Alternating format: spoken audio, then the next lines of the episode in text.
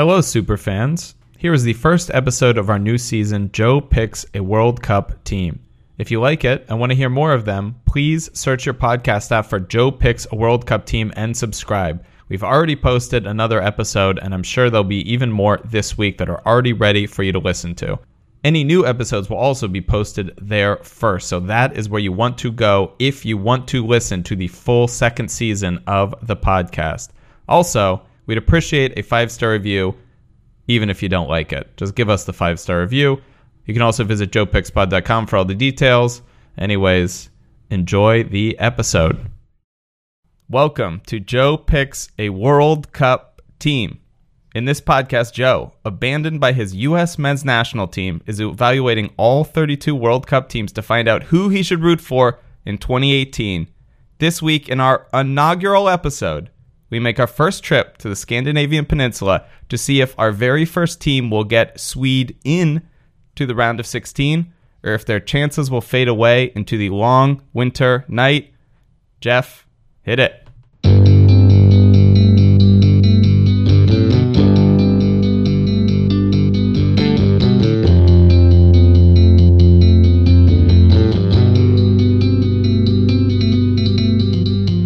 Joe Picks a World Cup Team. The state's no football, but not football it seems. So now he needs a surrogate. Dan will help him look for it. They'll have decisions to make, like how much genocide's a deal break. Joe picks a World Cup team. He's crossing borders to find out who's for him. What more could you ask for? It's time to stamp your Joe picking passport. So grab your bottle and pour. Let's hope he doesn't start a war. Dan, episode 1. We're back. Episode 1, season 2.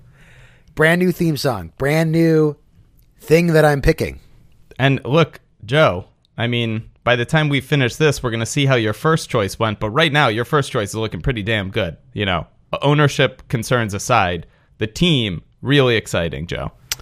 I mean, for all those listeners who this is their first time ever listening to us, they should know I think I have a good track record. I'm good at picking stuff. I think we've got a good situation here. You're good at picking. I'm good at laying out the research, and our super fans and fan emerituses, as you will see throughout this episode, have done a sparkling job of filling out these 12 categories that we're going to look into. And, Joe, we have too much to cover, too much to do. We just got to get right into it, Joe. I'm so excited to get right into it. All right, Joe. The first question we always ask, what are we drinking? So Sean sent in an Absolut Gibson, which is 3 parts Absolut vodka, 1 part vermouth, and a cocktail onion. And I'm not sure. I think it's only the onion that makes it different from just a vodka martini. But, of course, Absolut Vodka hails from Sweden. So there you go. Cheers, Joe. I would be drinking with you, but, of course, as always, I'm sick. So I can't drink. But look. It's okay. Get better, Dan. When I see you next week and we're doing the live podcast in Mexico, you'll guilt me into it. For any new fans out there who haven't listened to the planning episodes, we already know what teams we're going to do in the future, and those teams are going to be Costa Rica, they're going to be Uruguay, and they're going to be Russia, the host of the World Cup. So we actually pushed off both Costa Rica and Uruguay to next week when we're going to be in Mexico, because the drinks we are supposed to get seem very hard to get stateside, but once we are in Central America, we think we're going to be able to get them. No problem. I think it's fair to say that almost all of our decision-making so far on this podcast has been about where we can most easily find liquor. Yes. And look, Joe, it served us well. But anyways, if you have feedback about any of those teams, get it in. But now let's get into Sweden, Joe. You know, the thing is, when we were talking about NFL teams, I think we all had quite a bit of familiarity with general the teams in the cities. I mean, we live in America. We watch football. We have some understanding. But I think some of these countries, you know, there's a lot of diversity in the world. These countries, are some of them are strange. And basically, I want to make sure that when we're talking about these countries, before we get into the specifics of the team, we just need to get the basics out of the way, Joe. So I have made a dossier of some high-level information about the countries just to make sure we're all centered. I'm getting briefed. I love it. Okay. So I'd like to introduce a segment that I call Homeland Handbook. Sound clip for that not yet made. All right. Sweden. A military power during the 17th century, Sweden has not participated in any war for centuries, and armed neutrality was preserved in both world wars. Sweden's long successful economic formula of a capitalist system intermixed with substantial welfare elements was challenged in the 1990s by high unemployment, and in 2000 to 2002 and 2009 by the global economic downturns. But fiscal discipline over the past several years has allowed the country to weather economic vagaries. Sweden joined the EU in 1995, but the public rejected the introduction of the euro in a 2003 referendum. Now, the people who live in Sweden, they are a Swede, a group of Swedes, and they are all Swedish. What language do they speak, you ask? Swedish. Note, however, Finnish, Sami, Romani, Yiddish.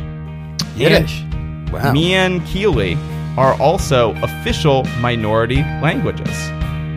The predominant religion of the Swedes is the Church of Sweden, which is apparently the Lutheran Church, and the other forms of Christianity. So the Church of Sweden and the Lutherans make up 63% of the population. Another 17% are other forms of Christianity. So this is a heavily Christian nation. The capital city of Sweden is, of course, Stockholm. And now, Joe, every Homeland Handbook ends with the Homeland Handbook quiz. Oh, wait, I wish I had known that going into Homeland Handbook. Yeah, I hope you were paying attention, Joe. So I'm going to ask you two questions about the country. The first one is a very simple one, Joe. What is the chief export of Sweden? The chief export of Sweden? Well, look, I mean, let's think about what we get from Sweden here in America. We get Swedish fish. We get... The candy. We get Swedish meatballs. That's true. We get Swedish furniture from IKEA. Absolutely. Okay, so let's just say that maybe it's not like the candy Swedish fish, but let's say that their chief export is fish. I think of it as a very nautical country. Let's say fish. Let's check. That's the incorrect whistle, Joe. That whistle sounded very encouraging. I thought that was the you got it right whistle. No, that's the whistle where it's like, come over here, you're getting a red card. No, Joe. And, you know, I thought you would have had a fair shot at this because the chief export of Sweden is something you have spent many years inside of in your life. A house? I don't know. I'm still stumped. The chief export of Sweden is automobiles, Joe. Oh, wow. Yeah, predominantly Volvos. They not only are automobiles one of their chief exports, but heavy machinery and vehicle parts are all among their chief exports. So, Joe, you're off to a terrible start. 0 for 1. I thought that was tough. You used to be a co-owner of a Volvo for many years. I know. I mean, I just thought that that they were exporting, Swedish fish seem like a thing, so maybe, they're all fishers out there, fishermen and women. I will say, when we get to, there are other countries where their chief export is actually fish, but it's not this one. And Joe, second question in Homeland Handbook, the final question of this, the final of the quiz section. Of the 32 teams in the World Cup, Sweden is the Xth biggest out of 32. Where do you think it runs? From 1 to 32, based on population. As long as you are within 3 spots, I will call it correct. Okay, yeah. I mean, I think that Sweden is fairly populous. I think it's right, I think Stockholm's a pretty big international city. Lots of people there. So I'd guess it's probably in the many, many millions, if not like the low double digits. So I'm going to say it's probably like smack in the middle. Let's say 14th. Oh, wait, that whistle sounded a little bit more positive. That was the you got it right whistle. No. What? No. You got it wrong. Terrible, Joe. Okay, so Sweden, among all the countries in the world, it has the 88th largest population with 9.9 million people. That puts it in the bottom third, Joe, 24th out of the 32 countries. Okay. This is our first episode, though. I'm getting my calibration of how big countries are. Well, if you pay attention by the 32nd episode, you should be able to. I should be dead on. I mean, the chief export is still. You're definitely going to get that wrong. But I think some of the countries. I mean, come on. Like when we do Saudi Arabia, hopefully you can get that one right. I'm gonna say fish for everyone until I get it right. All right, Joe. That's it. That finishes another segment of Homeland Handbook. I think we've now got. We know how to talk about the Swedes. We know they're somewhat religious people. We know they have a small country in comparison to the other ones in the World Cup. But, Joe, manufacturing prowess, especially in the engineering and machinery fields. So this is a very first world as far as first world countries go. They are, really at the top of technology. Yep. Mm-hmm. Industrious. Like that's the perfect word. You ready to get into number one? You ready to start doing this? Let's get into number one. Yeah. For those people who are coming from our past podcast, Joe picks an NFL team. You notice that at the beginning, for the first few episodes, we're still figuring out exactly how these things are going to be ranked. And by we, I mean you are, Joe. So this is really, right, this episode is so critical because you're going to be sort of defining what you're looking for in a team that you're going to have to essentially carry through the rest of the way. So this is very exciting, every team, Joe. After this gets compared to Sweden. One way or the other. Sweden is setting the benchmark. And we couldn't start with a better country, Joe. No, I love it. So, category one. You don't want a team that's too good. You don't want a team that's too bad. Do you want to spend maybe 30 seconds talking about this category in a high-level perspective, or do you want to get into it? Oh, no, totally. I mean, so I think that, just to put some framework around this, I mean, the World Cup means so much to me. I love the World Cup. It's my favorite sporting event. Every 4 years, and everything else is a distant second. And one of the things that I love about it is how meaningful it is for the countries to win. But recognizing that if Germany were to win or Spain were to win, of course it would be meaningful for those two teams, but it would not be as meaningful if, say, England won it after a huge drought. And also recognizing that, if I pick a new World Cup team and they're just terrible and don't even advance out of the first, don't win one game, that's not the best World Cup experience. So you kind of want a team that, frankly, is actually a little bit like where the U.S. team could have been if they had made it through. A team that is probably, would be a huge long shot for the finals. And if they were to even make the semifinals, would be an incredible feat.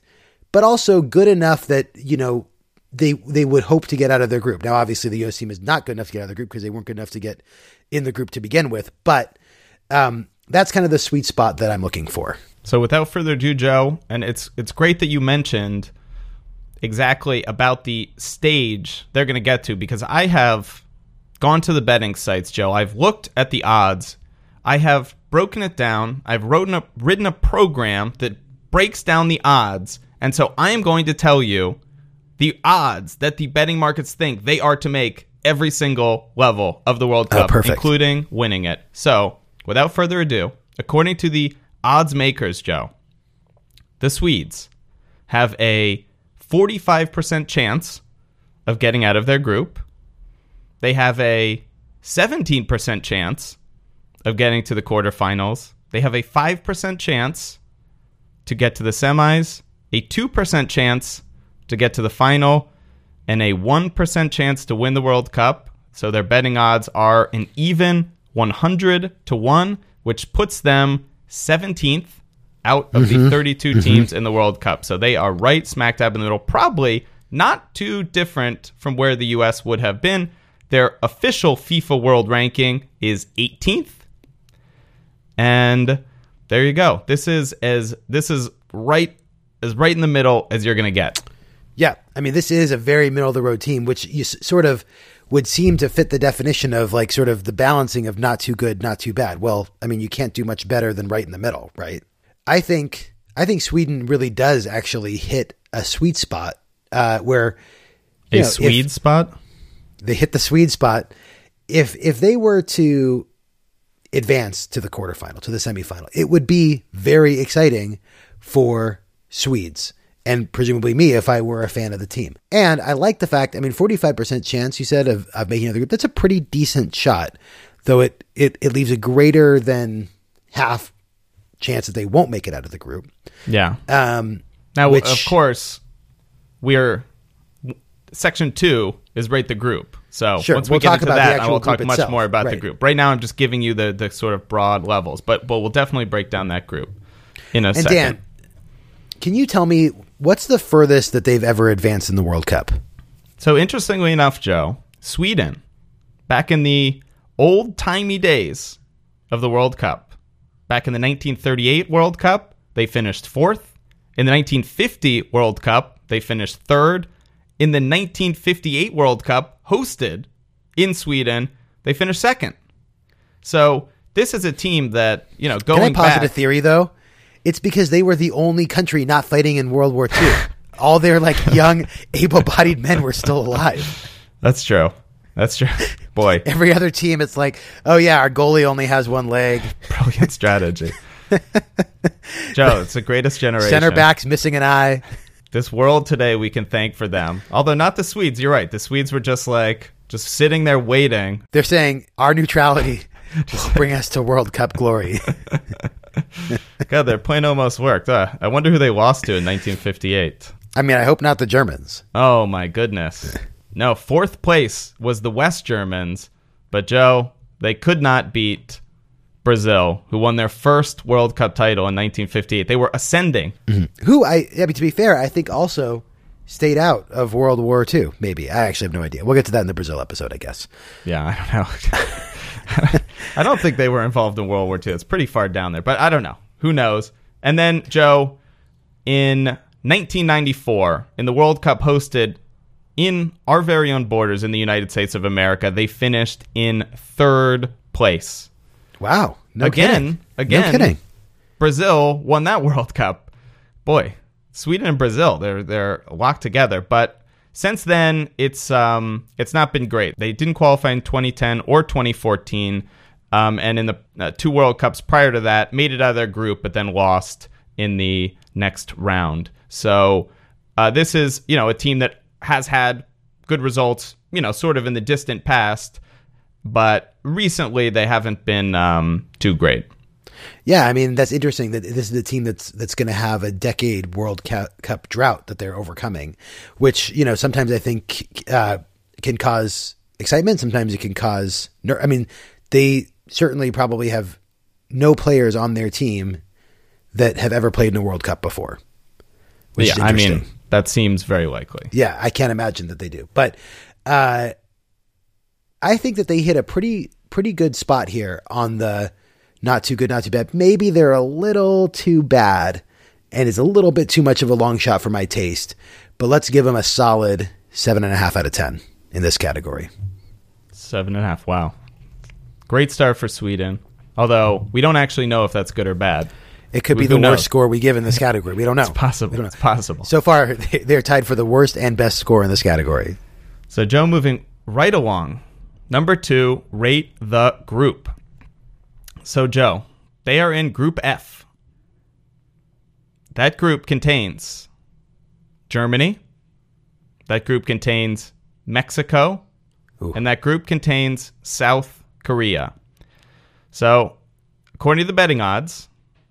Germany has a 70% chance to win the group. Mexico has a 14% chance.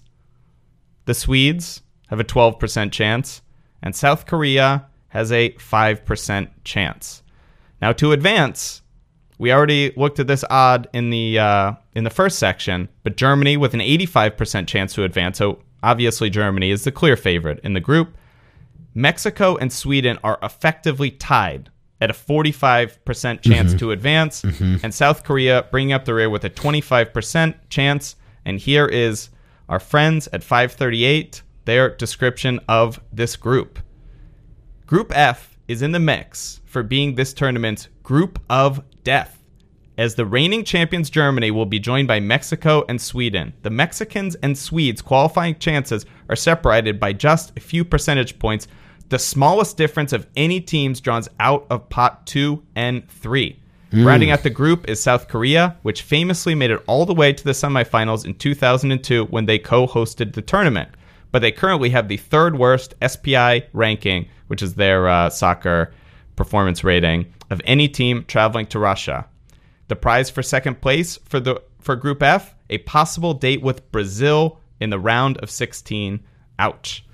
There's those Brazilians again. The Brazilians always raining on Sweden's parade. Yeah. That's why I drive a far superior Brazilian car. Just to stick it to the Swedes. But it's an interesting question. Did Brazil knock the Swedes out in They did. In 1994, Brazil knocked out Sweden 1-0 on Romario's 90th minute goal. Wow. Oh, brutal. And let's see if they knocked them out.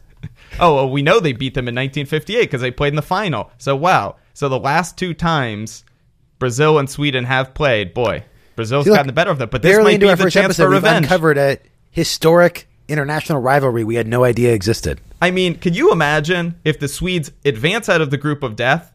They've already had their backs against the wall. They're facing Brazil, and they eliminate Brazil and return the favor for all those times. Wow. Wow. That could be quite a storyline, Joe. Incredible. Look, here's the thing about rating a group, Dan. I mean, obviously, you don't want to be in a group that is impossible to make it out of. But my feeling is you go to the World Cup to play the world's best teams. You don't want to be in an easy group. That's boring. You know, those Swedish fans, even if they don't make it out of the group, they're going to get to watch their team take on the defending champion. That's incredible. You know, I will say one thing, Joe. I think the order of the games actually matters quite a bit, and especially when we get into our second team.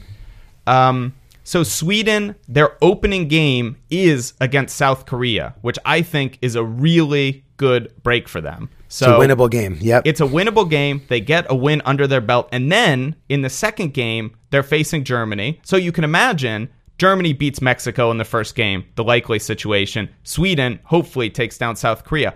All of a sudden, if Sweden loses to Germany, that Mexico-Sweden match is their third match, is just playing for the spot. Mm-hmm. So, or if Sweden can somehow draw with Germany at that point. Oh, absolutely. Then it's like the door's wide open for them. Yeah. But I would say even still, as long as Sweden beats South Korea, by definition, that Mexico-Sweden game in game 3 is going to be, they're either going to be already be in, or if they win that, they're in. So I think this is a really nice spot for them to be in. So they can almost, you know, sort of take that Germany game a little bit easy just to prepare for that Mexico game. Look, I think it's a solid group. I think it's a really solid group. I think it's a fun group to watch. I think if your team is in this group, you know you're going to be watching some exciting football right off the bat. I'm going to say 8 out of 10. 8 out of 10, yeah. Yeah. I think it's a great group. Potential group of death, Joe. Section number 3, the road to qualification. Okay, so the Swedes come out of UEFA. Potentially your favorite of all of the conferences, but I mean, I don't know, the confederations or whatever. It is. I mean, look. I mean, other than I guess I probably watch a little bit more CONCACAF just because I'm watching the U.S. teams, but I love the Euro tournament every 4 years. So yeah, absolutely. So Sweden was in Group A, and the two other primary teams in that group were France and the Netherlands. And for just a little primer on how the UEFA system works, they put these teams into a giant pot together. Whoever wins that pot automatically moves on. Of the second place teams, they take the top second place teams and they go into a separate, another playoff situation for a spot. So this is what happened with Sweden. So in their group, pot Group A, France won. France won the group, so France got the automatic qualifier with 23 points. However, Sweden and the Netherlands tied in second place with 19 points. However, the Swedes had a plus 17 goal differential. The Netherlands had a plus 9 goal differential. Therefore, Sweden eliminates its first team on the way to a qualification. They edge out the Netherlands. Netherlands is eliminated.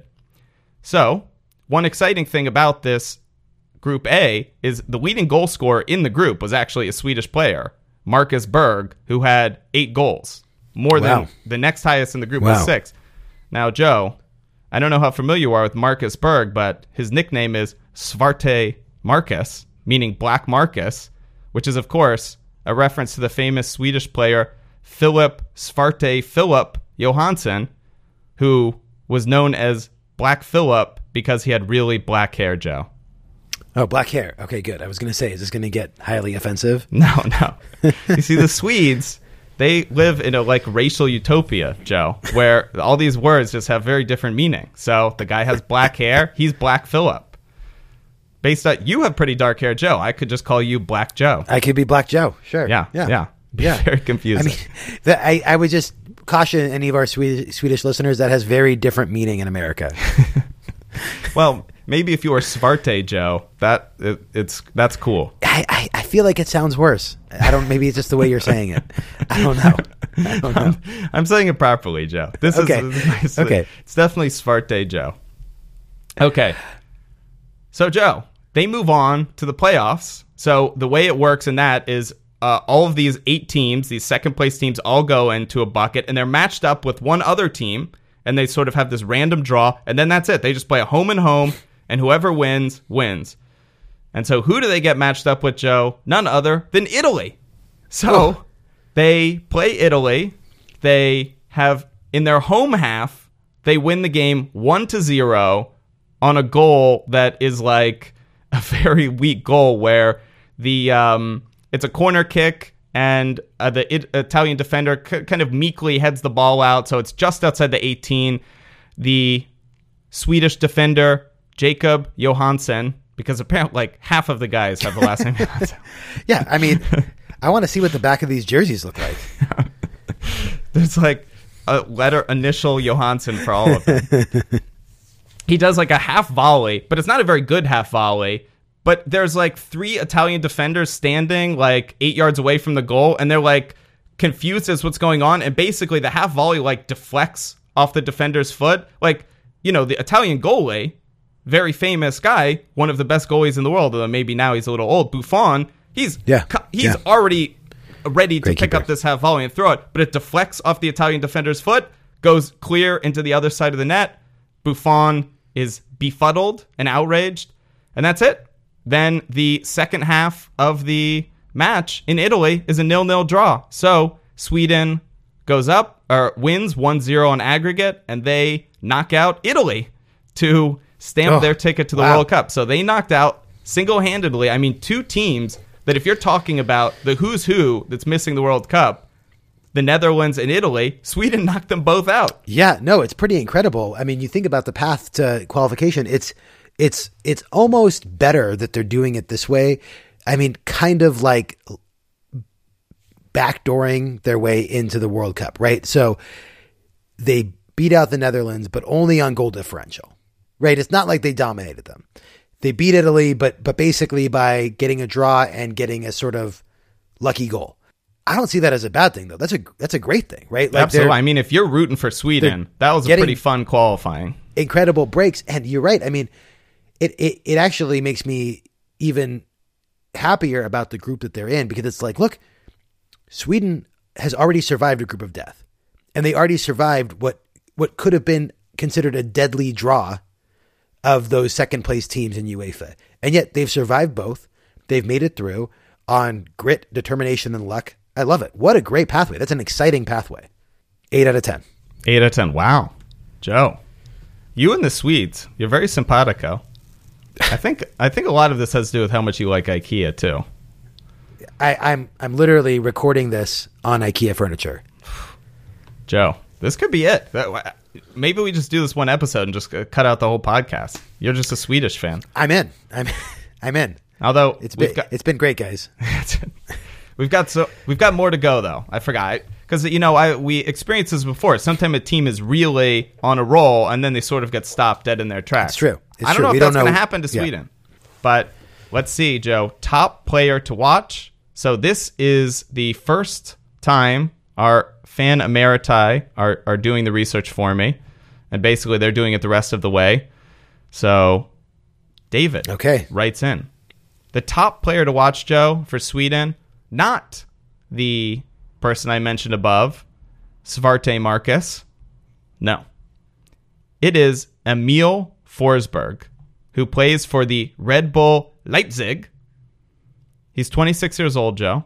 He's an attacking midfielder. Usually plays on the left wing. I've sent you a highlight reel for the player so you can sort of get a feel for him. Attacking midfielder, usually plays on the left wing. Elegant player, dynamic, good vision, great at setting up plays. He was apparently on the move to AC Milan last summer, but Leipzig did not allow him to leave. Wow. Now linked to multiple Premier League teams, maybe Man U, maybe Liverpool, maybe Arsenal.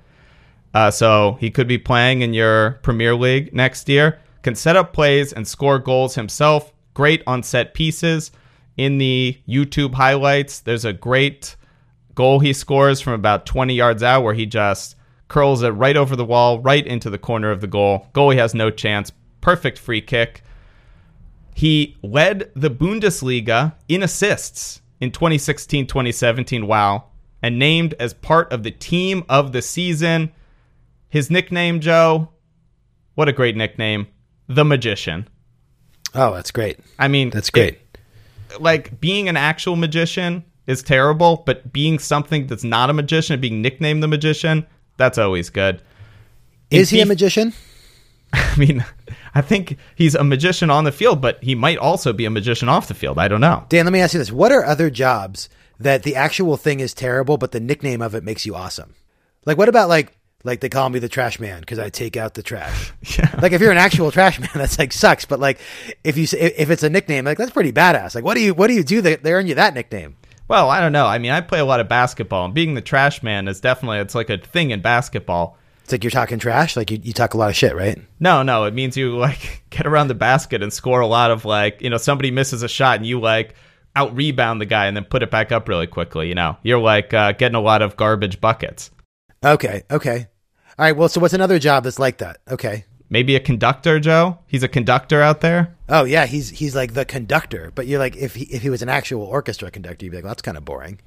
Actually, I think being an orchestra conductor is pretty cool. Yeah, that's pretty cool. Yeah. If I met a conductor at a party, I'd have a lot of questions. That's not a good one. Yeah, that's like the maestro. And, you know, everybody knows the maestro is great. Yeah, absolutely.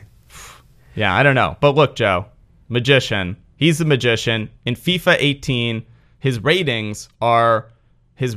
is 83, and his potential rating is 85. Now, I don't play FIFA, so I have no idea if those numbers are good, but... yeah, that's pretty good. That's pretty good. I mean, for a 26-year-old, that's great. Yeah, man, I'm watching the highlight reel. This guy is pretty fast. He's a pretty exciting player. Plus, you know, I love a good winger. I love a winger that can score. Do you feel like the Magician is a fitting name based on what you're seeing? Well, I haven't seen him do any close-up magic. It's hard to tell. He doesn't have like a deck of cards with him, but because shouldn't like every soccer nickname just be? They should all apply to Messi. Is Messi called the Magician? No. I feel like when he's playing, sometimes they're like, Messi, what a magician out there.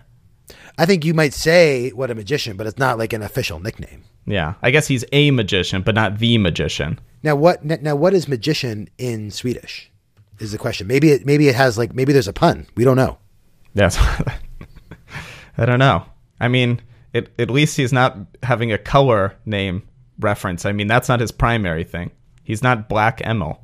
Troll Carl.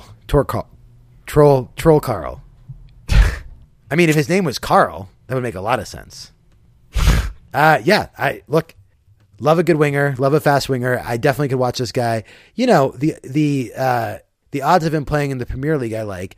I don't think I'm apt to watch much Red Bull Leipzig after this year, so I will downgrade this one a little because I'm not likely to see him post World Cup, unless he plays for the Premier League. But who knows?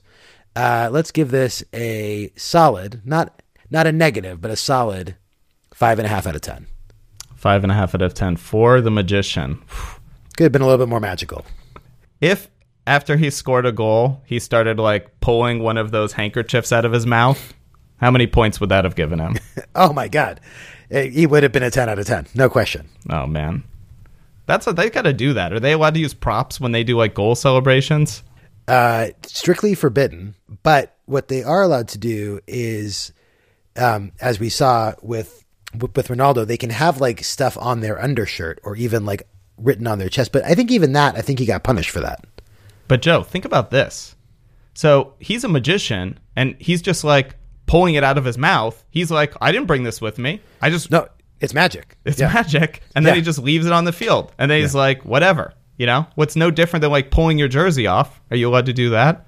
Especially if it's a dove, because a dove, there's nothing left. The dove just flies away. The dove is just gone. If he scores a goal, pulls a dove out of some part of his body, and it just flies away. Great. And how's he going to get a red card for that? He says, what's the problem? The dove's gone. I didn't have it before. I used magic to get it here, and now the dove flew away. But I'll tell you, if he scores a goal and pulls out a dead dove, that's a bad look. That's bad. He like goes up, chest the ball, and there's like a crunching sound. But where did the dead dove come from? Okay, 5.5. Number 5, Joe. History with the U.S. men's national team. This research was done by superfan Luke, but he didn't actually do it. So, big demerit for superfan Luke. I had to do it. An indignity that I cannot believe I'm having to do in this inaugural podcast. But Joe, fortunately, there's not much here. Unlike the history we have established with Brazil. I mean, it's like Brazil and Sweden are two countries all the way across the world, but locked together in some sort of karmic destinal infinite battle of titans. Yeah. Maybe it's because they both sat out World War II, Joe. It's true. It's true. And they will forever be locked in a battle because of that decision, that fateful decision. Yeah, it set the generations up, so they're always. Although I guess Brazil really, well, I don't know. They went on different trajectories, Joe. I feel like the Swedes, they've got some things going for them, but Brazil, the upper hand in soccer. But anyways, let's talk about their history with the U.S. men's national team, Joe. There's nothing here. They've never met at the World Cup. I guess we've learned before that in the United States, so Sweden probably really likes playing in the U.S. because they made it so far in 1994. But we've played 7 international friendlies over the past history. The U.S. is actually winning 4-3. And the last two times Sweden and the U.S. played were in 2008 and 2009, presumably in the run-up to the 2010 World Cup. And the U.S. won both of those. So I would say very friendly relations, not much of a rivalry. Whether you find that good or bad, it's really up to you, but there's not much there. Yeah, let's talk about what I'm looking for in this category. I think what's a little bit different about this podcast from when we talked about NFL teams is that I was looking for a new NFL team forever, my forever team to root for. With this podcast, I want a team for this World Cup. I'm still going to be a U.S. men's national team fan, so I don't want to pick a team that I'm just going to have to hate once the U.S. team is back in the hunt for the next World Cup. So I don't want a team that we have a historical rivalry with. But I also would like a team that maybe the U.S. team has some frame of reference for. So I think in that way, yes, it's great that Swedes aren't our rivals, but it would be nice if I could point to something that says like, oh, we played against each other in the 2004 World Cup or whatever. I mean, I do think there's a little bit of something there in the fact that Sweden actually made some waves when they played in the U.S. For the World Cup. But in general, I find the lack of connection a little bit disheartening. So I'm going to give this a 4 out of 10. 4 out of 10. You know, they can't be great at everything, Joe. They're in a little bit of a downturn here. Let's see if they can turn it around. Number 6. They're just coming back down to earth. It's fine. It's fine. Culture. So this is from fan emeritus Yannick. Now, he's from Germany, so we know they're in the same group together. So We warned Yannick not to let any of his Germany fan bias creep into this. So you'll be the judge, Joe. But this is going to be a tough one because this is in the same group. And we know Yannick knows it, being such a German fan as he is. Oh, yeah, absolutely. Swedish fans. They're known to travel well in Europe. During the World Cup in 2006, they had the largest group of fans of all the nations in Germany. And they were voted best fans by the people of Germany for their friendliness and love of the game. Swedish stands are family friendly. Some like it. Some think it's boring. Oh, Yannick. But you will have a good time celebrating with the Swedes. Their main chant is apparently one side of the arena chants, Andra sidan, all ni klara. Other side, are you ready? And the other side responds, Ja ja mansen, fattas bara. Yes, indeed. You better believe it. So, here. Let's try that one, Joe. You and I were at the World Cup. We've flown to Russia. We're rooting for the Swedes. I yell out, Andra sidan, all ni klara? Ja ja mansen, fattas bara. Woo! Yeah, that felt good. That was great. They're rivals. Oh, boy. Their main rival is Denmark. And those fucking Danes. In 2008, a Euro qualifier was abandoned because a Danish fan attacked the referee. And, Joe, both the Swedes and the Danes are in the World Cup this year. Wow.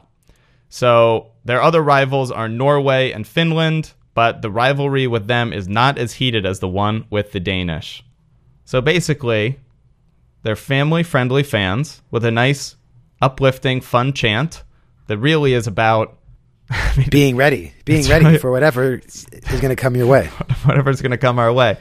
Except for the Danish fans, because they're unpredictable. You have no idea what they're going to do. Those goddamn Danes fighting the refs all the time. Can't they be respectful like us Swedes? I mean, that's probably what the chant is about. It's like somebody spots a Danish fan and they have to do the chant where they're like, keep your eyes up, you know, keep your head on a swivel.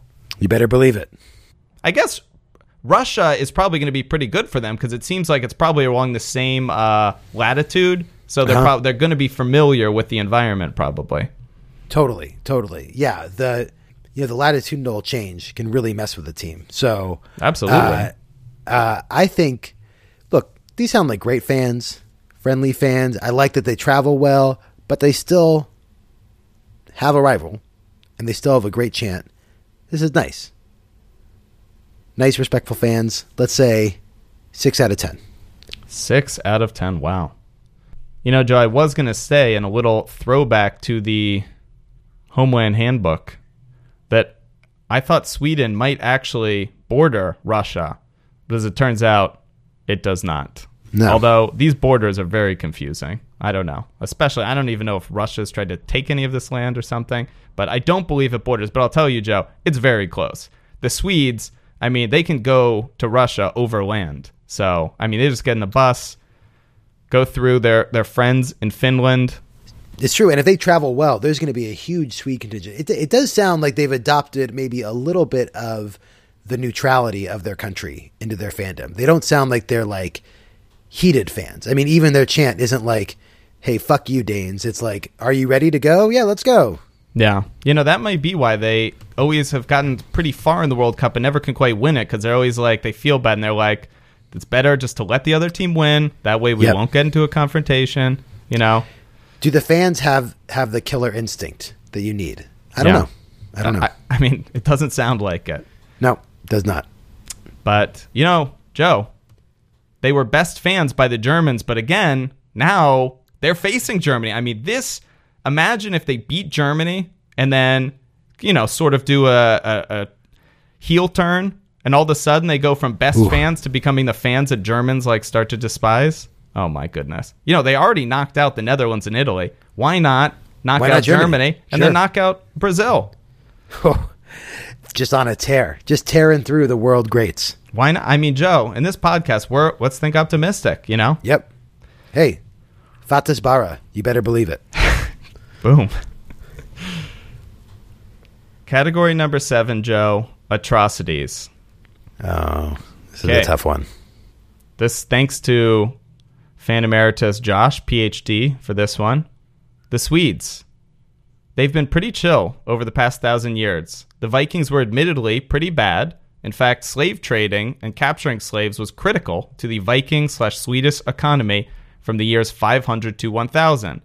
Since then, though, it's been pretty quiet. Sweden hasn't even participated in a war for over 200 years, though I've seen some pretty ugly things in busy IKEA stores, but that's not really on them.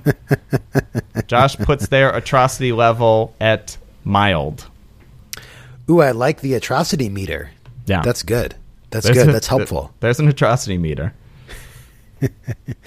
Yeah, look, I mean, I don't want to root for a team that is a bunch of monsters, even if the players aren't. You got to associate yourself with the country a little bit. This sounds great.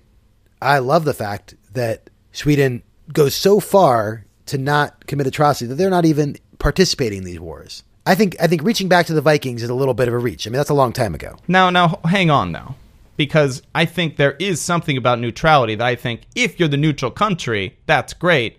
But, Joe, you know, there's the famous poem. First they came for the, you know, this person, then they came for that person. All the while, the Swedes are just like, hey, leave us out of it. They didn't commit any atrocities, but they also sort of didn't actively prevent any of them, though, you know, it's very complicated. Yeah, no, I mean, I guess I feel like you can't give them a total pass, because it's kind of like they set out the war with bone spurs, Joe. But I feel like good one. I feel like maybe I'm wrong about this, but I feel like Sweden helped. That, like, Jews were trying to escape to Sweden during World War II. So I feel like it wasn't just, it was sitting out and, like, maybe officially neutral, but that they were, like, actually, like, helping rescue Jews. Maybe I'm, like, romanticizing it a little bit. I don't know. You might be. I don't know.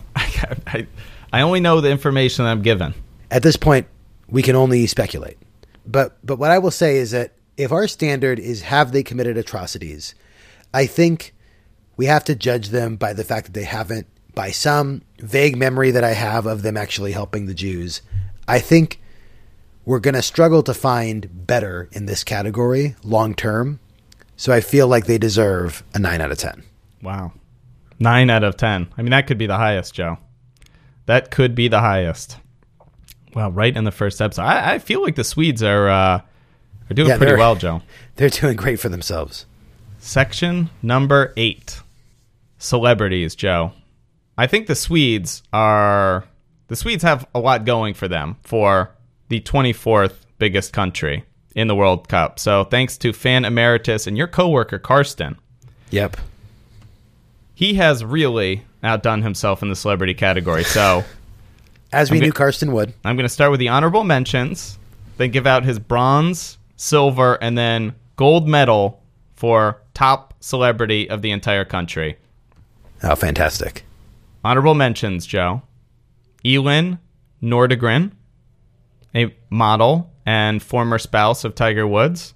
Okay. So in addition to modeling, she also, we know, is a very good athlete because she definitely got a nice golf swing right on Tiger Woods' face when he was when she caught him cheating. That was good. Other honorable mention, Bjorn Borg. Former tennis star, I mean, absolutely famous tennis player, probably is the best in the world for many years back in the, I don't know, the 70s or the 80s. The King of Clay, I believe, was his title before Nadal overtook him. And the final honorable mention, Alfred Nobel, the namesake of the Nobel Peace Prize. That's a great list. That's good. You ready for the podium, Joe? I'm ready for the podium. The bronze medal celebrity is Joel Kinnaman, an actor. Yes. Do you know who this is, Joe? Yeah, RoboCop. There you go. Joel Kinnaman was the lead actor in 2014's RoboCop, which grossed $242 million at the box office. Kinnaman also played presidential candidate Will Conway in the Netflix series House of Cards. Yep. Oh, boy. As well as Detective Stephen Holder in AMC's The Killing, which takes place in Seattle. Wow. Kinnaman is also of Jewish descent, as his mother is a Ukrainian Jew. Wow, Joe. Maybe that lends some credibility to your earlier point. Love some famous Jews. Per Google Trends, he has a search interest score of 100 in Sweden as compared to a 7 in the U.S. So that's pretty good. His great interest in Sweden is enough to earn him the bronze rating, but he's not going to get any higher on the podium until he generates a little more interest in the U.S., Joe. People love to Google Joel Kinnaman. 31,000 Twitter followers. You know, pretty good. Yeah. The silver medal celebrity goes to Malin Åkerman. Do you know who she is? Yeah, I think it's pronounced Malin. Maybe I'm wrong, though. Malin Åkerman. Ackerman, I think. Okay, whatever. but you got, like, 30% of it right, so that's okay. Good. Åkerman is a Swedish, or is it Ackerman? I think it's definitely Ackerman. Ackerman is a Swedish-American actress known for appearing in films such as Harold and Kumar, Go to White Castle, Wanderlust, and Watchmen. She played Silk Spectre in the flick based on the popular DC graphic novel of the same title. She has made appearances on TV shows such as Entourage and Lip Sync Battle. Oh, wow. Mm-hmm. Lip Sync Battle. Yeah. In 2008, she was number 59 on Maxim's Hot 100. She is noted for frequently appearing topless in movies in which she is quoted as being okay with it, as long as it's not gratuitous, because I spent a child a lot of time in Sweden, and it's natural there. Wow. She also commented that her sex appeal is a blessing and a curse because she is often cast as a trophy wife, and sometimes she wishes for more complex roles in films. She has 118,000 followers on Twitter. She's blowing Joel Kinnaman out of the water. Yeah. With those followers. Okay. The Swedes, they value the complex roles of a Joel Kinnaman. The Americans, they just want to see skin. That seems pretty accurate. The gold medal, also in the film and television arena, is Alexander Skarsgård, the actor. Skarsgård recently won his first Emmy for supporting actor for his role in Big Little Lies. Did you watch that, Joe? No, but I'm like generally aware of it. Yeah. Why? No spoilers, but he has an important role in the movie, in the show. The five-time winner of the Sexiest Man in Sweden, wow, burst onto the acting scene playing Mikas in the first Zoolander movie. Oh, wow. He played Eric Northman in the HBO series True Blood, and in 2010 appeared on the cover of Rolling Stone with other cast members from the show. Skarsgård is a documented fan of Swedish football and supports the local football team from Stockholm, his birth city. In 2013, he successfully trekked to the South Pole with Prince Harry of the UK. His Google Trend interest dwarfs that of Kinnaman and Åkerman. Will Joe join Skarsgård in Swedish fandom? Wow. Just thank you, Karsten. You just write the whole thing for me. So there you go. Alexander Skarsgård. A lot. Really, the dramatic arts also seems to be a chief export of Sweden. He didn't mention this, but there's a whole Skarsgård family. So his dad is an actor, Stellan Skarsgård. Wow. Do you just know this offhand, Joe? No, I'm looking at it right now. But I knew that there was a whole family. His brother Bill, and I didn't know this, is also an actor, played the evil clown in the movie It. He was It. Wow. Wow. Yeah. I didn't watch that.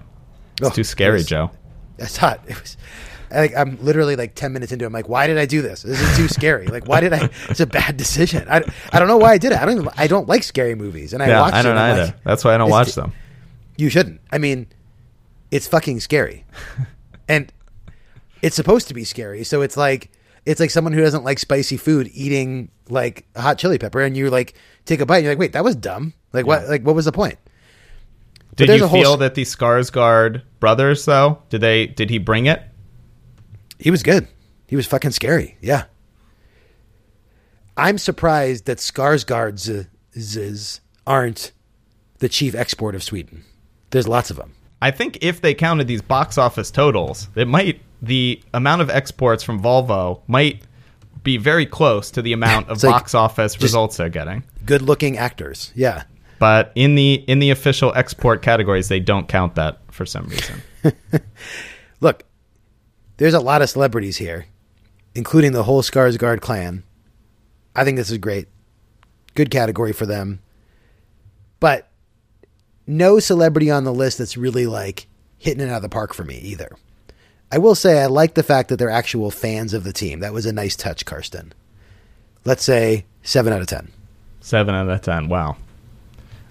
I think that's too high, Joe. Ugh, that Bill Skarsgård, though, he really scared me. I think you're creating a bar that's a little too high, Joe, when two of the three people I've never heard of before. Damn, I'm just calling balls and strikes. What's the soccer version? I'm just calling offsides or onsides. I think had we done the podcast order in reverse and we did Australia first, your Swedish score would be lower. But you know what? It's in right now. Well, maybe once you see what Australia has to offer, you'll reconsider. But you know, it's a big world out there, Joe. Big world, a lot of celebrities. Number 9, system of government and head of state. So this category is done in 2 segments. Fan Emeritus Bez does system of government, and Ryan does head of state. So here we go. 14,000 years ago, Sweden was covered in a gigantic ice cap where no human lived. Oh, he's going way back. I should get Morgan Freeman to do this. 14 years ago. 14,000 years ago, Sweden was covered in a gigantic ice cap where no human lived. As the ice melted, tribes moved north and the Scandinavian history began that would start with barbaric... Oh, that's bad. Okay. As the ice melted... Tribes moved north and Scandinavian history began that would start with barbaric Vikings and lead to the fantastic democracy we see today. The famed Vikings are synonymous with Scandinavia for their raping and pillaging, but they were democratic people who elected their leaders. This love of democracy. Boy, raping, pillaging, and democracy just go hand in hand. I know. I'm not sure if raping should ever be followed with a but. Yeah. They loved raping and pillaging. Like, let's just separate those two thoughts completely. Let's just say they would only rape and pillage great villages. They great taste. We vote on who we're going to rape and pillage. Yeah. This love for democracy and raping and pillaging, not raping and pillaging, lives on despite the country having a king as the head of state. There are 16 constitutional monarchies in the world, and Sweden is one of them. This is where the country has a king or a queen, but they don't have the power to do what they want. Instead, they have a reduced role and must abide by the laws created by the government. King Karl XVI may be king, but he holds no formal power and performs mainly ceremonial duties. Still, Swedish people are subjects to the monarch. It is a wonder that a modern country like Sweden still has a monarchy, which is an archaic concept and out of step with the ethos of the nation. Rather than the king, it is the Riksdag that holds power. Unlike countries like the United States and the United Kingdom, Sweden only has one legislative branch, which has 349 members who are elected every 4 years. The country truly believes in representing the people and therefore uses proportional representation for its elections. This means rather than one party winning a majority, there are usually coalition governments or several parties joined together to govern. The largest party is the Social Democrats, who have won the most seats at every election since 1917. Wow. The Social Democrats, along with the other center-left parties, have almost always run the country, with the center-right parties only winning 5 elections in history. This has led to a fantastic welfare state with free health care, amazing parental rights, support from the government when you lose your job or struggle financially, long life expectancy, and some of the highest living standards in the world. Swedes are said to be some of the happiest people on earth. However, the great welfare is offset by high taxation, steep prices for most products, and a housing crisis. As the most open country in the world, Sweden is now facing a housing and budget crisis as it struggles to find homes and money for millions of new arrivals. All in all, Sweden has a fantastic system of government that could only be improved by abolishing the monarchy, or scrapping it all and becoming Vikings again. Raping and pillaging, making a comeback. Why not, Joe? Wow, that was thorough. I mean, I never expected when we got this category that we'd be going back 14,000 years. You've got to go. And you know, Joe, let's bring it all the way to today and bring in Ryan's. We heard King Karl XVI mentioned. Let's hear a little bit about him. King Karl XVI Also, the name Gustav is in there. I don't know where that applies. It's written as King Karl XVI Gustav. I don't know. I think Gustav is like an honorarium there. It's like that's part of the title. Like yeah. He's the fourth Gustav of his name. 16th though. 16th Gustav of his name. He's a 16th Gustav. All right, I don't know. Entirely ceremonial role. Very popular. What you might like, Joe. Changed the law so his eldest child, a daughter, would become heir to the throne despite being, that's right, Joe, a woman. I love it. Huge supporter and honorary president of the World Scout Foundation, which is like the Boys and Girl Scouts. He gives out the Nobel Prize. And he is very against clubbing of baby seals. Wow. Well, that's an easy one. Like, you want to get some popularity points. Well, that's pillar number one on the Social Democrats. That's why they keep winning. Center right. And unlike our opponents, we vow to not club baby seals. You know, the center right. On the floor of the Reichstag. They could easily get the lower taxes if they could just abandon the seal clubbing. But they just won't do it. They won't do it. Hey, look, would it even be the center-right party if they abandon it? Dan, come on. I know. See, that's what the center-left took over the pro-seal life, and it's a winner. It gets people to the polls. Since 1911, they haven't looked back since.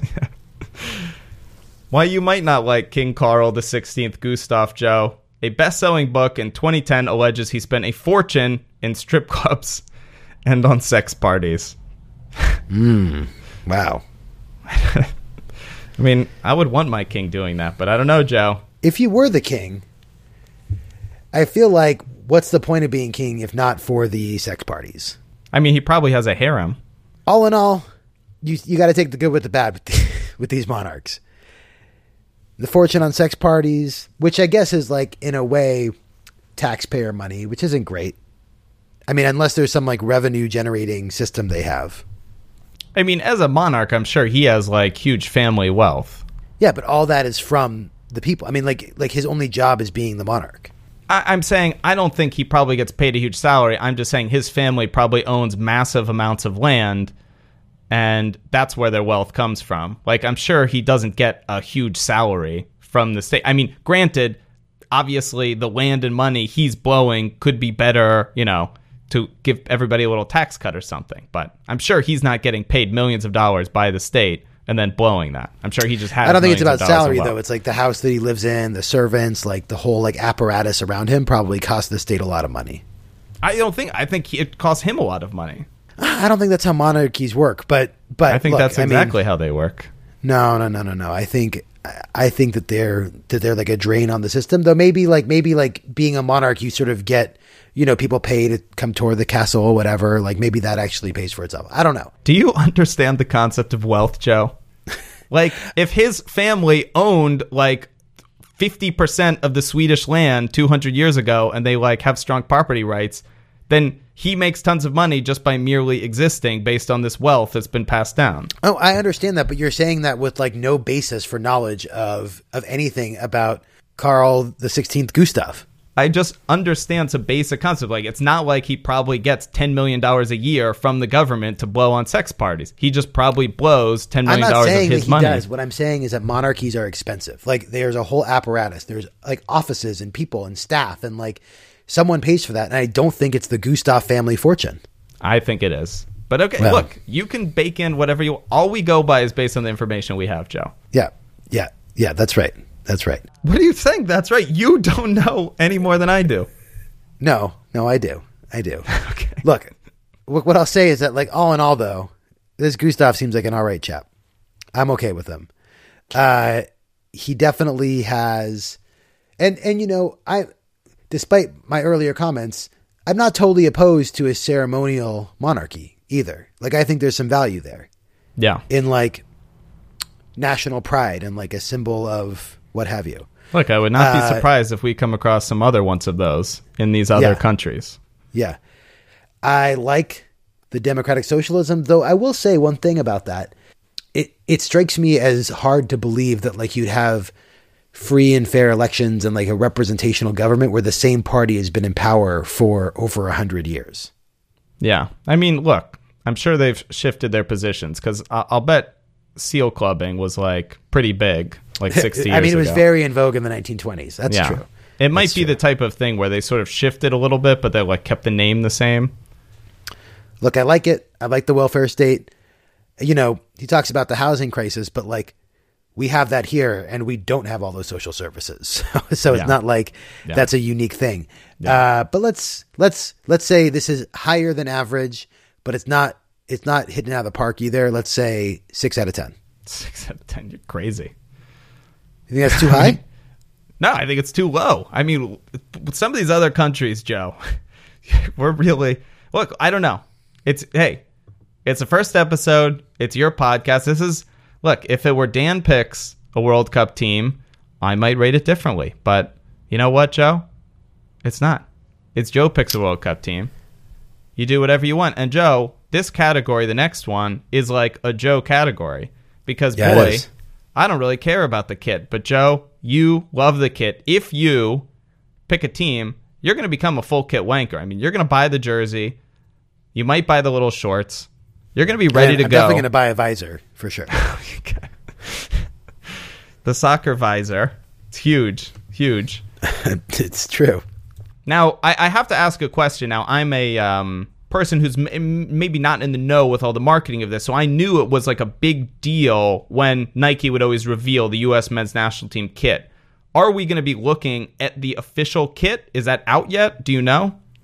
This is the Sweden 2018 home kit that I'm looking at. So it's out. This is the official World Cup kit. This is it. Now, I mean, look, they may have some special, you know, World Cup edition. I'm sure there'll certainly be like a World Cup patch on it, but this is it. This is what they'll be wearing. Does every jersey come with the name Johansson already on it, or can that? It is. And in fact, yeah, they actually have to take it off for people who aren't named Johansson, but they even like interrogate.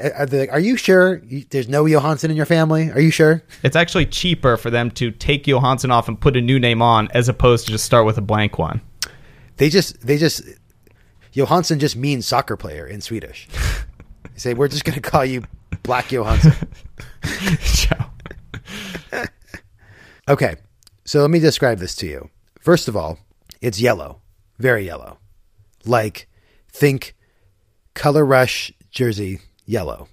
It has blue shorts, blue trim, and it has very subtle diagonal stripes. It's a very clean look, very simple jersey. Could definitely see myself wearing it. I feel like in those battles with Brazil, this is going to get really confusing.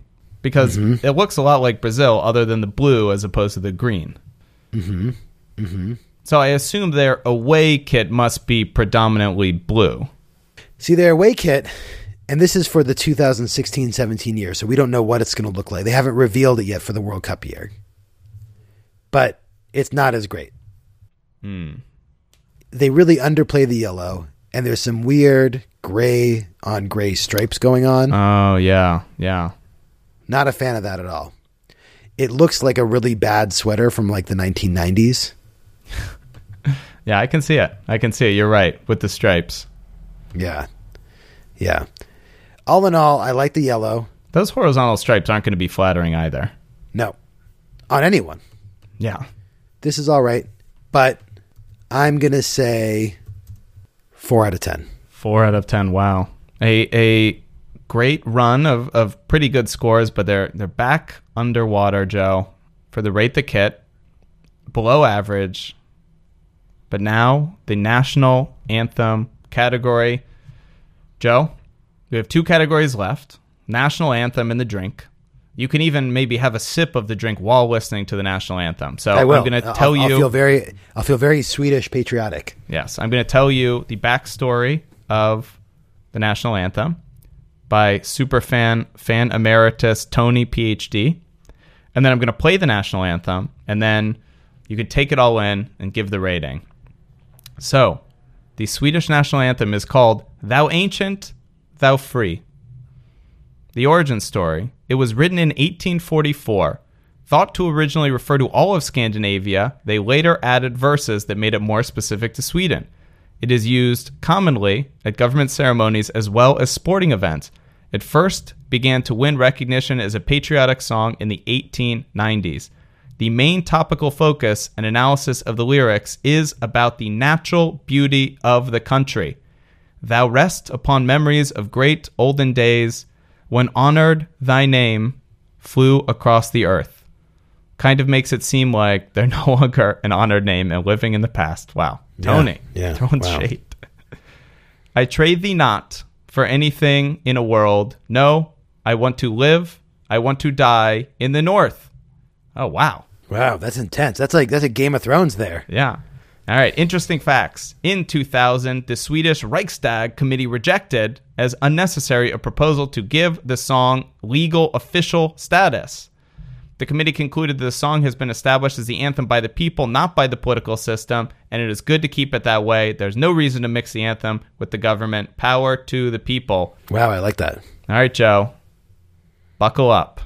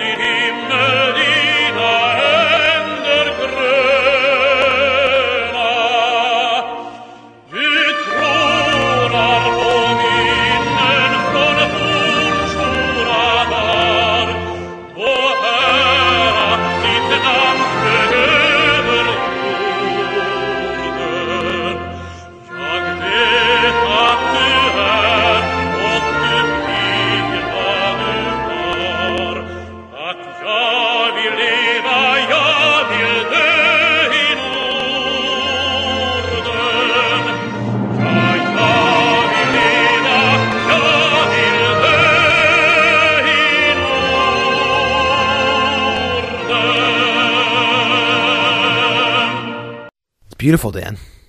That was in Swedish, by the way. So I hope you are catching some of that. Wait, that's weird because I understood every word of it. Wow. The title in Swedish is Du Gamla, Du Fria. So it's I think beautiful. Du means thou. And Fria means cold, I think. Yeah, means long live the North. I mean, if I did pick Sweden, I'd have to make a lot of like the North remembers jokes throughout the entire World Cup. Look, they love it. Yeah, I'm sure they do.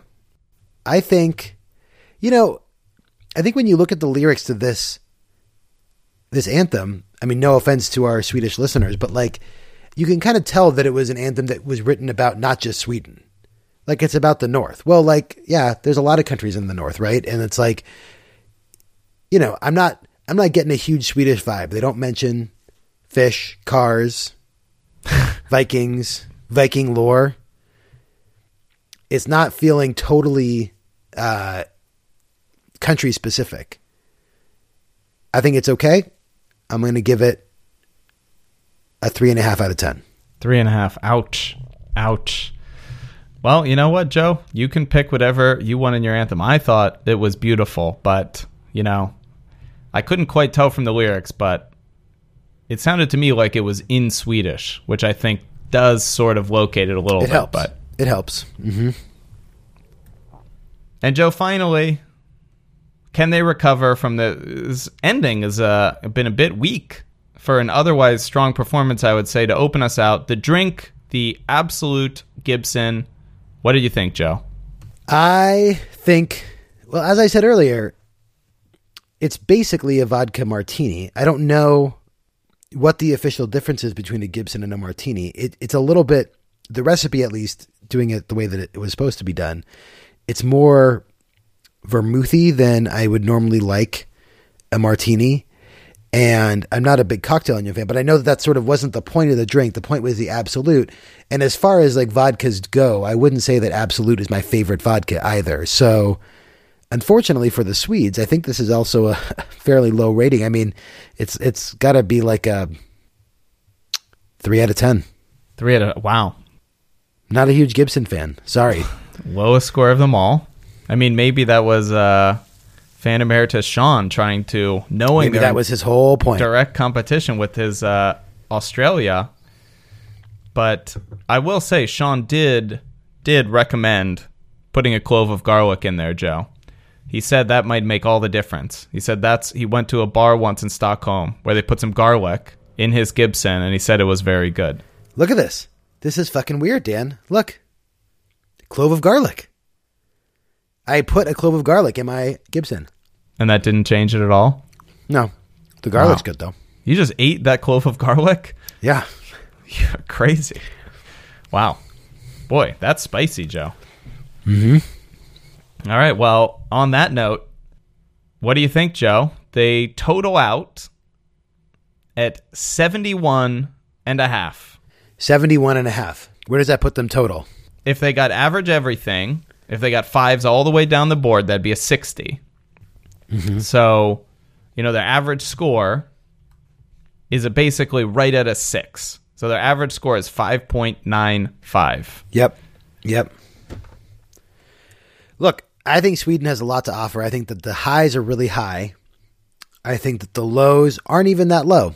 Well, actually, before we even get into this, Joe, we've got to set the stage here because we don't even know what the hell is going to happen. So in our old podcast, after we did every team, you either moved them on to the Sweet 16 or didn't. And you weren't exactly targeting 16 teams, but it did fortunately work out that 16 made it in, 16 didn't, and then there was a playoff there. But the teams that didn't make it through the first round, through the group stage, as it were, they were just out.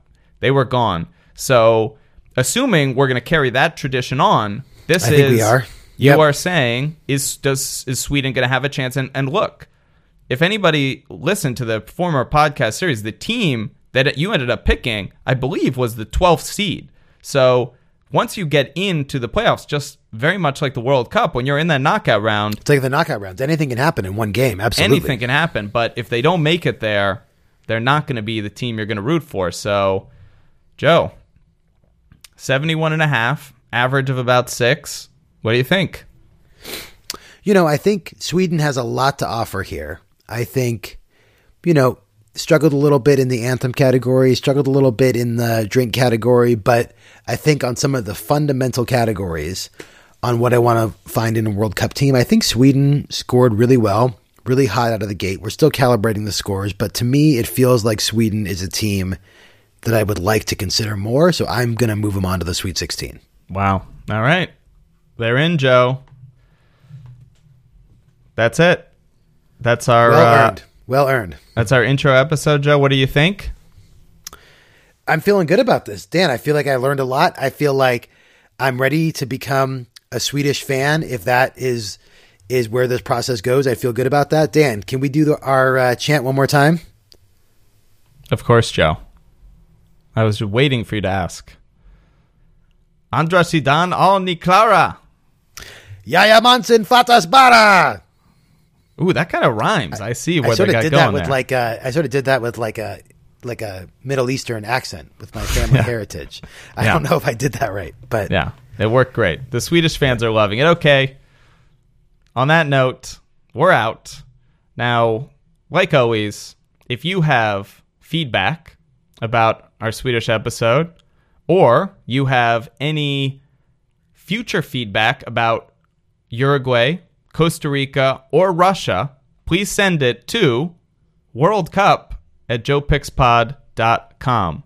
Go to JoePicksPod.com. The email address will be there with all the information, or email worldcup@JoePicksPod.com. And yeah, let us know what you thought. All right. Thanks, Dan. All right. See you, Joe.